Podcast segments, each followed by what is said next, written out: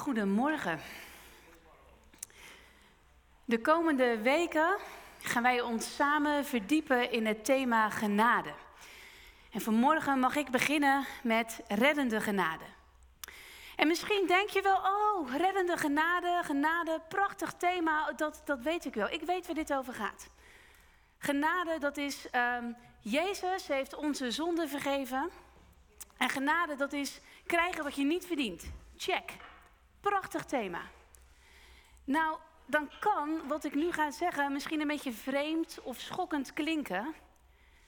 Maar de kans is vrij groot dat wanneer je al je hele leven naar de kerk gaat. En dat je zeg maar eh, in de kerk of rondom christenen bent opgegroeid. En het genadejargon en met de paplepel is ingegoten, zeg maar. Dat je toch niet begrijpt wat genade is. Je kunt al jaren naar de kerk gaan. Uit volle borst Amazing Grace zingen. Prachtige definities van genade uit je hoofd kennen. Van Bonhoeffer tot Wesley. Sterlid zijn op de Bijbelstudieclub. Misschien sta je er wel onbekend dat jij sneller je Bijbel kunt trekken dan Lucky Luxe geweer. Je kent je Bijbel helemaal. En toch, het kan dat je eigenlijk werkelijk geen idee hebt waar genade, de liefde Gods, echt over gaat. En Wes en ik, wij snappen dat. Wij zaten ook al jaren in de kerk en waren echt oprecht christen. Luister goed vanmorgen. Ik zeg niet dat je geen christen bent. God, zijn woord, het geloof, het was oprecht van kind af aan het aller, allerbelangrijkste in mijn leven. En ook voor John Wesley. Uh, hij had er al een studie theologie en een zendingsreis op zitten. Hij was 35 toen, toen de genade, de liefde Gods hem zo tot op het hart, tot op de bodem raakte. Ik was 30 toen ik naar adem hapte en ontdekte, oh my, Heer, ik had geen idee waar de liefde Gods werkelijk over ging. En Paulus, die ons vanmorgen gaat helpen, die weet dat. Hij weet dat dit zo is. Hij weet, genade, het evangelie, dat is niet zo'n simpel thema als het misschien lijkt. Wat het is, wat dit betekent, dat heb je niet zomaar even door, maar het is essentieel. Het is het fundament van ons hele leven. En als Gods genade, de liefde Gods, geen levensveranderende kracht in je bestaan is, die je merkbaar, tastbaar en zichtbaar van binnenuit verandert, dan komt dat waarschijnlijk omdat je nog niet echt begrijpt wat God genade en hoe onmetelijk groot Gods liefde voor ons is. En wat dat inhoudt en betekent. En die vraag die Paulus eigenlijk steeds aan gelovigen in de kerk stelt, dat is ook de vraag die ik je vanmorgen mee wil geven in de preek. Is je leven veranderd door genade? Is je leven veranderd door genade. We gaan naar onze tekst. Efeze 2, vers 1 tot en met 10. In de eerste zeven versen, dat, dat, dat, dat is in het Grieks, is dat één zin van 124 woorden. En ik herken die neiging zo. Eh, als Paulus zo vol passie probeert om over te brengen, ja, maar, maar wat is nou genade? Wat is de liefde van God? Ah, dan, dan voel je dat hij eigenlijk gewoon in vuur en vlam staat.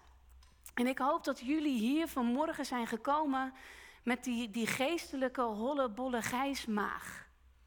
Want zonder verlangen om de genade, de liefde van God echt binnen te laten komen, zal wat ik zeg hier vanmorgen je niet raken. Het begint bij verlangen. Maar goed, wat Paulus hier doet in Efeze 2, dat is heel krachtig. Hij doet een soort zoek te verschillen met, met hoe het leven eruit ziet voordat Gods genade in je leven kwam en nadat Gods je leven, Gods genade je leven en je hart heeft geraakt. We lezen samen.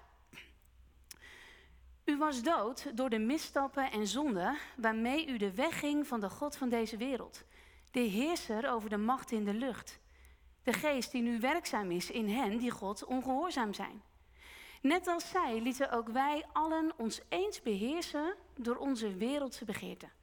Wij volgden alle zelfzuchtige verlangens en gedachten die in ons opkwamen en stonden van nature bloot aan Gods toorn, net als ieder ander. Maar omdat God zo barmhartig is, omdat de liefde die Hij voor ons heeft opgevat zo groot is, heeft Hij ons, die dood waren, dood door onze zonde, samen met Christus levend gemaakt. Ook u bent door zijn genade gered. Hij heeft ons samen met Hem uit de dood opgewekt en ons een plaats gegeven in de hemelsferen in Christus Jezus. Zo zal Hij in de eeuwen die komen laten zien hoe overweldigend rijk Zijn genade is, hoe goed Hij voor ons is door Christus Jezus. Door Zijn genade bent u immers gered dankzij het geloof, maar dat dankt u niet aan uzelf. Het is een geschenk van God en geen gevolg van uw daden. Dus niemand kan zich erop laten voorstaan, want Hij heeft ons gemaakt tot wat wij nu zijn. In Christus Jezus geschapen om de weg te gaan van de goede daden die God heeft voorbereid. Dat is het woord van God voor ons vandaag. Nou, je dacht dat ik misschien een beetje vreemd of schokkend begon, Paulus kan er ook wat van. U was dood door de misstappen en zonden waarmee u de weg ging van de God van deze wereld. Ja, moet, moet dit nu zo heftig? Ja, want Paulus weet, we gaan nooit begrijpen waar genade over gaat en hoe onmetelijk groot Gods liefde is, tenzij we dit echt begrijpen. En Paulus die, die kiest zijn woorden met wijsheid in liefde heel bewust. Want hij weet, er is een heel erg groot verschil tussen ziek zijn en dood zijn. Nou, ik denk dat dat op zich vrij weinig uitleg nodig heeft. Bedoel, je kunt een beetje ziek en heel erg ziek zijn en alles wat daartussen zit, maar je kunt niet een beetje dood of heel erg dood zijn. Dood is dood. Als je ziek bent en je hebt genezing nodig, dan zijn er nog allerlei dingen die je kunt doen of juist kunt laten om beter te worden, om een bijdrage te leveren aan het proces van genezing. Je kunt zelf een bijdrage leveren en je kunt ook altijd nog zeggen dat een ander misschien wel veel zieker is dan jij. Maar als je dood bent, dan kun je daar met geen mogelijkheid zelf iets aan veranderen. Niemand van ons. Het is een enorme gelijkmaker. Als je dood bent, dan heb je opstanding nodig. Besef je hoe groot het geschenk is. Alleen God kan leven geven en levend maken. Daar kunnen wij zelf niets aan bijdragen. En dat zet de toon als het om genade gaat. Maar wat bedoelt Paulus nou precies met uh, dood in onze misstappen en zonden? Nou, hij bedoelt dat we geestelijk dood zijn. En hoe dat geestelijk dood zijn eruit ziet, dat omschrijft hij met de woorden erna. Paulus zegt eigenlijk, voor de genade ons leven raakte, lieten we ons beheersen door wereldse begeerten, onze zelfzuchtige verlangens. In andere woorden, we leven voor onszelf. Een leven waarin alles draait om, om ik en mijn verlangens. Ik en mijn gevoel. Ik en mijn ontwikkeling. Ik en mijn geluk. En we denken dan dat we, dat we voluit leven zolang we onze eigen behoeftes en gedachten maar volgen en bevredigen. Maar dit op onszelf gerichte leven, zegt Paulus, dat is de weg van de heerser van deze wereld. En God heeft ons in Jezus, die gekomen is, zegt Johannes, om ons genade en waarheid te brengen, laten zien, de waarheid is, je leeft niet, je bent dood. Want geestelijk dood zijn wil zeggen dat we zonder Gods aanwezigheid in ons leven, zonder verbinding met Hem leven. Dat we niet op God, maar ten diepste op onszelf gericht zijn. Dat we ons door onze verlangens en angsten laten leiden in ons leven. Angst om, om tekort gedaan te worden, angst dat we kansen missen, uh, angst om ouder te worden, angst om dood te gaan en vul maar in. En om die angsten te onderdrukken, vluchten we in entertainment en afleiding. We willen iets en we willen het nu. We zijn voortdurend bezig om de behoeftes te bevredigen. Dat oneindig diepe gat in ons te vullen. En zo'n leven, dat is helemaal geen leven, zegt Jezus. Kom tot inkeer. Ik wil je een ander leven geven. Je denkt dat je vrij bent en dat je alles zelf kiest en bepaalt, maar je zit vast je bent een slaaf van je eigen beschadigde verlangens en slechte begeertes. Je volgt de heerser van deze wereld en ik kan het niet aanzien, maar je bent een speelbal van machten en krachten die werkzaam zijn en die je zo makkelijk kunnen verleiden. Maar je kunt vrij zijn. Vertrouw me maar. Want pas als jij je leven verliest, als je jezelf verlogent, dan zul je vinden wie je werkelijk bent. Echt leven, in mij, bij mij. De Vader zoekt je, maar weet je nog wel wie je bent? Je bent geschapen om in verbinding met God te leven. Geloof mij, er is een andere weg. En ik laat hem je zien, volg mij. En hou je vast, zegt Paulus. Dit is wat er is gebeurd. God is zo barmhartig. Zijn liefde voor ons is zo groot, terwijl wij nog geestelijk dood waren, volledig op onszelf gericht, naar binnen gekeerd, heeft God ons samen met Jezus levend gemaakt. En nu komen we aan de andere kant van de vergelijking. En wat Paulus dan doet in het Grieks, dat, dat is niet te vertalen en nauwelijks te bevatten. Hij gebruikt drie keer het volvoegsel zin bij de werkwoorden levend gemaakt, opgestaan en geplaatst. En, en, en dat betekent met elkaar gemeen hebben, delen in, identiek aan. En dat moet je horen in het woordje met. We zijn samen met Jezus levend gemaakt. We zijn samen met Jezus uit de dood opgestaan. En we hebben samen met Jezus een plaats gekregen in de hemelsferen. En al deze uitspraken, die zijn in de verleden tijd. En dat betekent dat, dat voor wie in Jezus gelooft, zodra wij het geschenk van Gods genade aanpakken, we ja zeggen tegen Gods genade en liefde, dat al deze dingen die voor Jezus gelden, ook voor ons gelden. Dat wat met Hem is gebeurd, in Hem, identiek, op dat moment dat wij geloven, met ons gebeurt. En weet je wat Gods reddende genade heeft gedaan?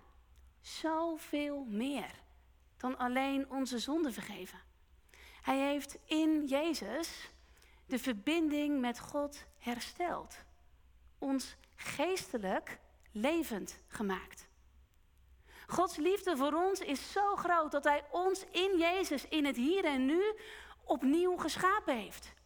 Hij heeft ons in staat gesteld in Jezus om een heel nieuw leven te leiden. En Paulus weet dat het essentieel is dat wij dit als kerk echt begrijpen, dat we dit echt beseffen. Het is zijn gebed voor de kerk. Efeze 1, daar bidt hij het. Mogen hun hart verlicht worden, dat ze gaan beseffen hoe groot de krachtige werking van Gods macht is voor ons die geloven. Die macht was ook werkzaam in Christus toen God hem opwekte uit de dood. Besef je dat, dat Gods genade, de liefde Gods, opstandingskracht in ons is?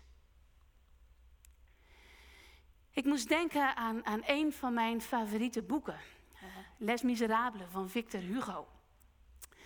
En uh, misschien ken je het wel, het is verfilmd en er zijn allerlei musical edities van, uh, van uitgegeven. Het boek blijft uiteraard het beste. Maar het verhaal gaat over Jean Valjean, die na 19 jaar vrijkomt uit de gevangenis. En niemand geeft hem eten of onderdak. Hij probeert overal anoniem binnen te komen, maar zodra zijn uh, identiteit bekend is, dan wordt hij direct eruit gegooid. En als hij uiteindelijk na heel veel kilometers lopen op een bankje neervalt om te gaan slapen, dan tikt een vrouw hem aan en hij zegt: Joh, je moet naar een opvang gaan, want het is veel te koud buiten. En hij zegt, ja, maar overal waar ik kom, ik ben overal al geweest, uh, doen ze de deur dicht en word ik eruit gezet. En dan wijst ze naar het huis van een priester en zegt, nou, heb je het daar al geprobeerd? En eigenlijk tegen beter weten in, uh, hij verwacht dat hij er toch direct uitgegooid zal worden, gaat hij er naartoe en hij belt aan. En omdat hij toch denkt, het zal wel niks worden, doet hij zich deze keer niet anders voor dan hoe en wie hij werkelijk is. En hij belt aan en hij zegt: Hallo, ik ben Jean Valjean. Ik heb 19 jaar gezeten. Ik ben een gevaarlijke crimineel en iedereen gooit me eruit omdat ik niet te vertrouwen ben, wat ook zo is.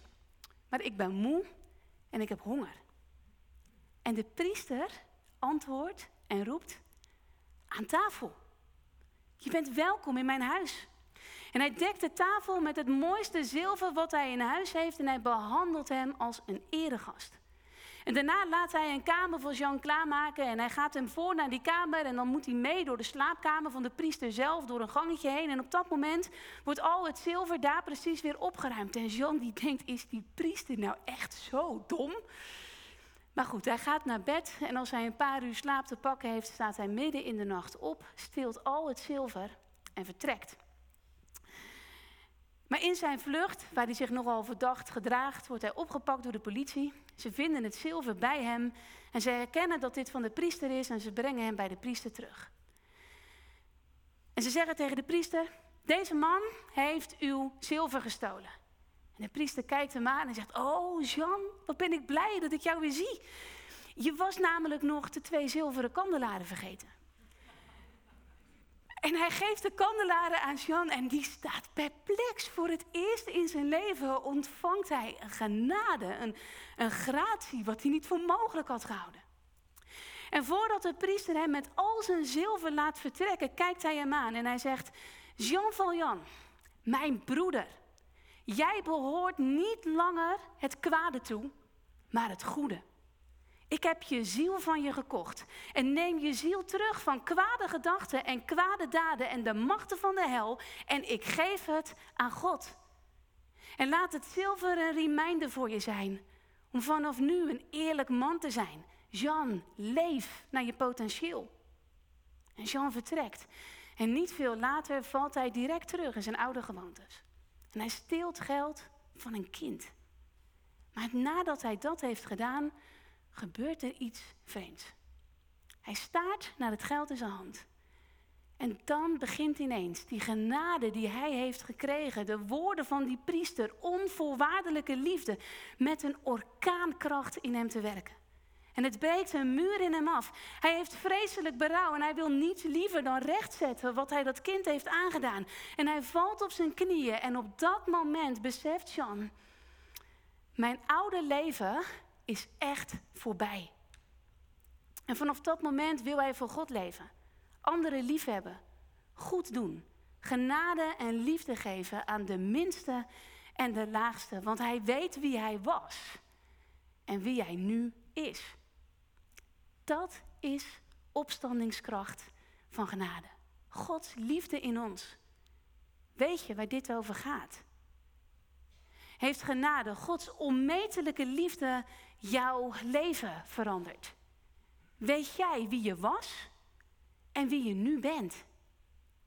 Paulus zegt in Romeinen 8, vers 15 dat we niet langer als slaven in angst leven, maar dat we kinderen van God zijn en dat we zijn geest gekregen hebben om als kinderen van God te leven. We zijn vrij. De macht van de zonde, de heerser van deze wereld, die verliest zijn grip op ons. Want wat voor Jezus geldt, geldt voor ons. Wij zijn met Jezus gestorven en in Jezus opgestaan. Ons leven ligt met Christus veilig verborgen in God. We leven niet meer voor onszelf, we leven voor Hem. We willen Gods wil zoeken en doen, omdat we weten tot op de bodem van ons bestaan dat God altijd voor ons is en nooit tegen ons. En God heeft ons deze genade gegeven, zegt Paulus, zodat de wereld waar nog zoveel mensen vastzitten, waar nog zoveel mensen geestelijk dood zijn, zal gaan zien hoe overweldigend rijk Gods genade, de liefde van God is, hoe goed Jezus voor ons is. Dat zij in onze levens de verschillen zien van hoe anders een leven eruit ziet, waarvan de liefde van God het fundament is. En direct na al deze prachtige woorden in Efeze waarschuwt hij. Let op, je kunt je nergens op laten voorstaan. Het gaat niet om jou. God heeft je gemaakt tot wie je bent. En hij stelt je in staat om het goede te doen. En op zoveel plaatsen in zijn brieven waarschuwt Paulus hiervoor. Want hij weet, als je de genade niet begrijpt, dan leven we al heel snel op die wereldse manier gewoon door in de kerk. En Paulus die weet zo goed hoe reëel dat gevaar is. Word niet gelijkvormig aan deze wereld, zegt hij. Uh, let op mensen, je moet je denken voortdurend vernieuwen, schrijft hij. De nieuwe mens, die nieuwe schepping die je in Gods genade bent, geschapen om zijn wil te doen, trek die aan. Jullie zijn in Jezus en door Jezus aan elkaar gegeven om elkaar hierbij aan te moedigen, te helpen. Je bent nu samen in Christus. Dat schrijft hij meer dan 180 keer in zijn brieven. En ik heb de hele week intens met deze preek geworsteld, omdat dit eigenlijk helemaal geen makkelijke boodschap is. Maar je kunt genade niet preken zonder waarheid. En lieve mensen, ik, ik kan me niet aan de indruk onttrekken dat we in de kerk weer zoveel op de wereld zijn gaan lijken en we eigenlijk nauwelijks nog verschillen zien. Heeft genade ons leven echt wel veranderd? Het lijkt in de kerk steeds meer te draaien om ik en mijn geloof. Ik en mijn geestelijke behoeften. Ik en mijn bemoediging. Ik en mijn heiliging. Ik en mijn getuigenis. Ik en mijn Jezus. En het klinkt dan misschien wel heel geestelijk, maar het is precies diezelfde op onszelf gerichte manier van leven als voor de genade. We leggen het verpletterende gewicht van ons verlangen, het vervullen van onze geestelijke behoeften op de schouders van anderen. Eh, de predikant, de zangleider, de jeugdleider, wie dan ook. Die moeten onze behoeftes bevredigen. Ken je die ene loesje nog? Doe leuk of ik sep. maar het is nu eigenlijk ook een soort van, zeg maar, een visje. Ik geef je een duimpje omhoog of een duimpje naar beneden. En als ik het niet meer leuk vind of mijn behoefte verandert, dan, dan log ik uit. Dan klik ik naar een andere online dienst. Zijn er toch genoeg? Een andere kerk. Ik luister naar een andere dominee. Ik ga naar een andere club. Whatever. Maar ik ben weg. En dit op onszelf en waar ik behoefte aan heb gerichte leven in de kerk is soms zo zichtbaar. Hoe zit het met de genade, met Gods liefde in je leven? Leef je voor jezelf of is Christus je leven? Heeft genade je leven veranderd? Een zangleider, eh, niet van hier, deelde met mij kritiek die ze kreeg. En ik zou willen dat ik het kon ontkennen, maar helaas herken ik dit soort kritiekmails maar al te goed. Ik vond het echt niet goed vandaag. De liederen deden niets met mij. Het raakte me niet. Ik kon mezelf er niet in vinden. Ik, mij en mezelf. Zie je hoe, hoe voor de genade geestelijk dood dit is, zoals Paulus het zegt. Ik vond het niet leuk, het deed mij niet. Maar de waarheid is, het was ook niet voor jou en het gaat bij aanbidding ook niet om jou, ook niet om ons. Het is voor God. We zingen voor Hem. We aanbidden Hem. We leven voor Hem. Christus is ons leven. Hij is ons publiek als we samen zingen en aanbidden. En weet je, ik denk dus, ik denk echt dat we ons er nauwelijks bewust van zijn. Dat dit niet eens uh, opzettelijk uh, vervelend gedrag is of zo. Maar dat we eigenlijk gewoon niet beseffen dat we ons weer hebben laten meeslepen door de God van deze wereld waarin de heerser van de machten van de duisternis dezelfde oude truc met ons uithaalt als wat hij al deed in het paradijs. Ons isoleren, ons uit de relatie met God losweken en ons doen geloven dat alles om onszelf draait. Ken je de genade, de vreugde in de vrijheid? Oh, ik leef niet meer, maar Christus leeft in mij. Alleen de liefde Gods kan je echt in extase, dat betekent buiten jezelf brengen en je diepste verlangens vervullen. Ken je die liefde? Oh, dat, de liefde van God waar wij uit ontkiemd zijn, die ons onophoudelijk zoekt en die wij ten diepste zoeken, die is met niets hier op aarde te vergelijken. Je kunt het niet kopen, verdienen of claimen. Het is een liefde die zichzelf altijd geeft en niets voor zichzelf achterhoudt. Een liefde die, die belangeloos is, die geen oordeel, restricties of voorwaarden kent. Een liefde die wijzer is dan al onze spreuken en wijsheden. Een liefde die je klein maakt, de dieptes van je ziel laat zien en, dan je, en je dan optilt, hoog, ver boven alles uit. Liefde die, die nooit aarzelt en die geen onderscheid maakt.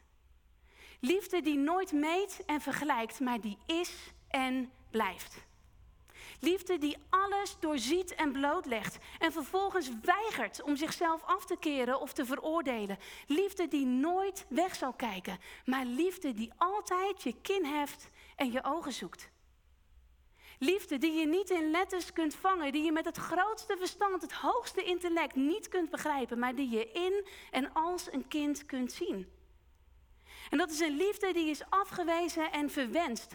Trots en haat kunnen er niet uitstaan. Proberen er altijd het zwijgen op te leggen, maar niets of niemand kan deze roekeloze, heftige liefde van God temmen of stoppen. Er is geen muur die ze niet afbreekt. Geen leugen die ze niet doorziet. Geen angst die ze niet verdrijft. Geen verdriet wat ze niet omarmt. En geen zonde die ze niet vergeeft. Er is geen steen die ze niet wegrolt. Geen duisternis die ze niet doorschijnt. Geen bowlingbal, weet je het nog? Die ze niet verbrijzelt. Er is geen karakter wat ze niet genadig en geduldig, onvermoeibaar en vastberaden blijft vormen naar het beeld van Jezus. En deze liefde is het fundament onder ons bestaan en vult ons tot de nok toe. De liefde van God ontwaakt de liefde in ons, zodat wij niets liever willen dan God, de ander en onszelf. Hoor je hoe anders die volgorde is? Ga liefhebben zoals God ons lief heeft. Er is maar één ding wat deze liefde niet kan. En dat is zichzelf opdringen. En Gods reddende genade is dit. Ik wil het je zo graag geven als een geschenk. Maar wil je het ontvangen? Durf je jezelf en al wat, wat ik ben en wat ik wil los te laten en neer te leggen? Mag God jou echt in Christus zijn liefde laten zien en schenken? Genade, de liefde Gods. Het zal je leven ingrijpend